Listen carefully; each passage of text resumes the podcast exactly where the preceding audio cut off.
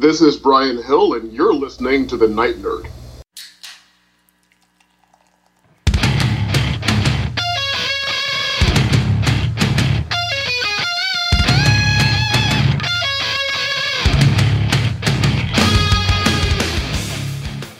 Welcome to the Night Nerd Podcast. I'm your host Lance. It's Wednesday, and we're going to talk some comic books. All week, we're celebrating some of my favorite things of 2019, and it is safe to say that comic books are probably my favorite thing of well, maybe ever.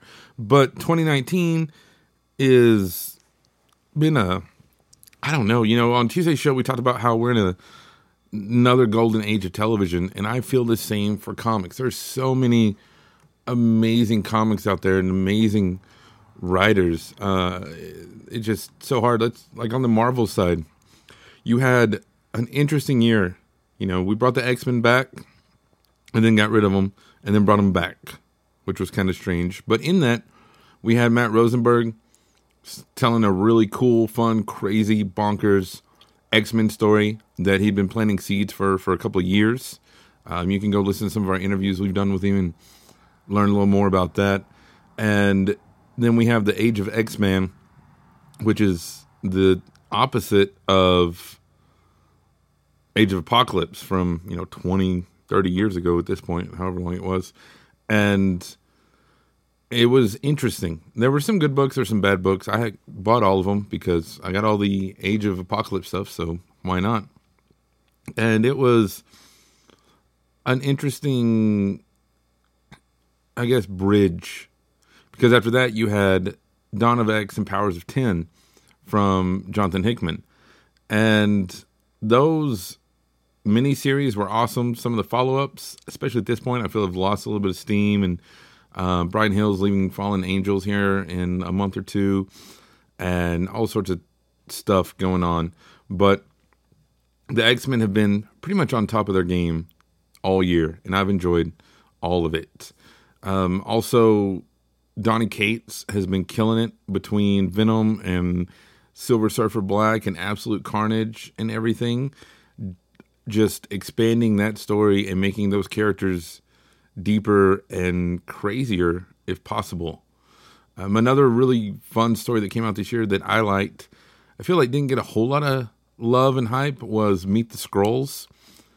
But given recent events in the Marvel Universe, I think people are going to go back and track these down and try and find them because, yeah, I'm not going to get into too many spoilers, but there's definitely some things coming where this family in particular will play a part. And so it's going to be really neat.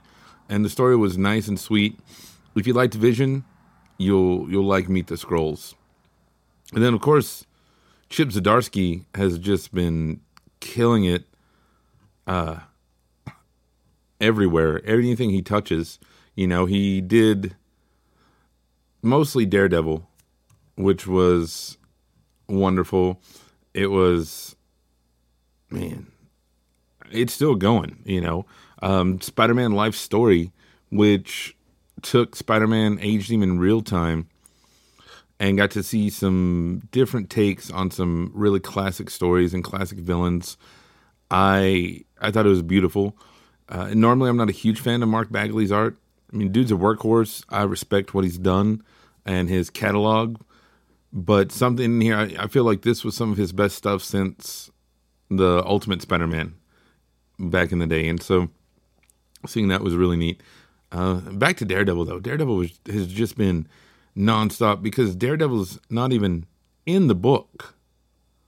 Matt Murdock is, but Daredevil's really not in the book, and we're like 12 issues in, 14 issues in, something crazy.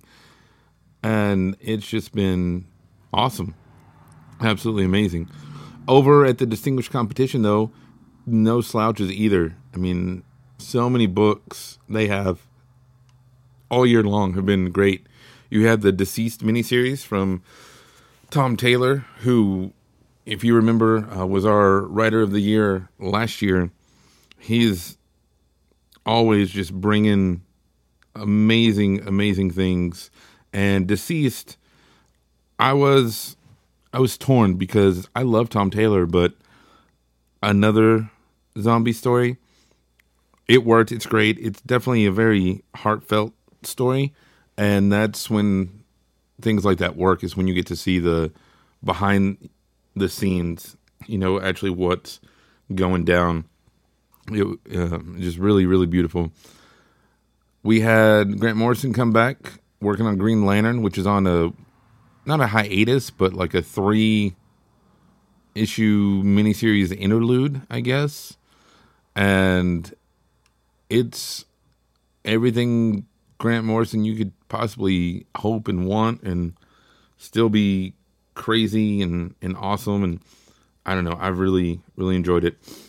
All the Batman books, Red Hood, even Red Hood and Outlaw would start off as Red Hood and the Outlaws, but then became Red Hood Outlaw. Well, you had Heroes in Crisis come out this year and wrap up. I think it started last year, but wrapped up this year. And that was a interesting book. You know, it tackled a lot of stuff, but right now you have Flash Forward, which is kind of undoing it, so it's strange. Martian Manhunter from Steve Orlando and Riley Rossmo has been beautiful. I mean, so many wonderful, wonderful books out there.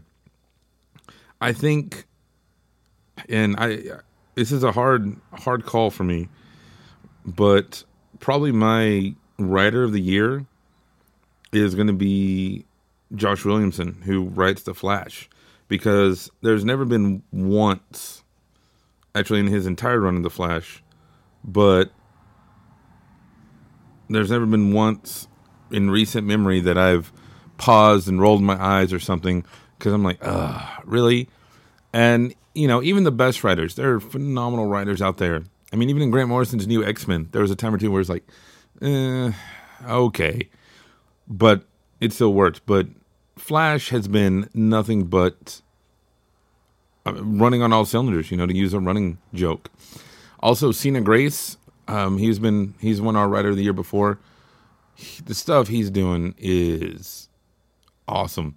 You know, he had Jughead's Time Police, which I don't know much about Archie, but I picked it up because Sina was on it. Wonderful. He's writing uh, the what was it? One the one shot of King Shazam or Emperor Shazam or whatever. I'm not a huge fan of the whole infected stuff but his story was a lot of fun and a bright point in the darkness, I guess, and I guess that's what it was intended to be. Ghosted in L.A. Uh, is one of the best series you're not reading. If you're not reading Ghosted in L.A., go pick it up. It is just so so wonderful. This year, I mean, oh, so many great things, and I I could sit here and talk about how great all these creators are. You know, Peter Tomasi on Detective, taking some old characters and doing some new spins with them. Brian Michael Bendis on Superman, Tom King on Batman.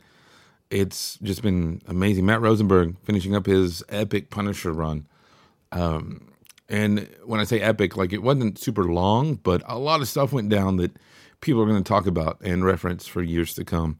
So there's just so, so much. But I don't know. It, it's almost overwhelming. I mean, my pull list is like 12 books a week.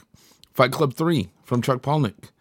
It just wrapped up. Uh, actually, I mean, January 1st is when the new issue came out. So I, I've read it. But I'm still not entirely sure what happened. But it was a lot of fun. It was a fun journey and it was crazy. I'm definitely going to sit down and reread it in its entirety because I think that's how it's going to work. But I don't know. So many good books. And with that said, and I said it earlier in the show, I'm going to have to give our comic book writer of the year to Josh Williamson. Just phenomenal work. Uh, I'll pick up anything with his name on it because it is so good and so amazing. Let me know what were some of your favorite books this year. You can let us know in the comments below here on SoundCloud or on social media Facebook, Instagram, Twitter. We're out there and everywhere and would love to hear from you. Just hit us up, look for The Night Nerd, or you can email me, nightnerd at thenightnerd.com. But otherwise, that's going to do it for us today. Again, my name is Lance. Thank you all so much for listening, and we'll see you next time.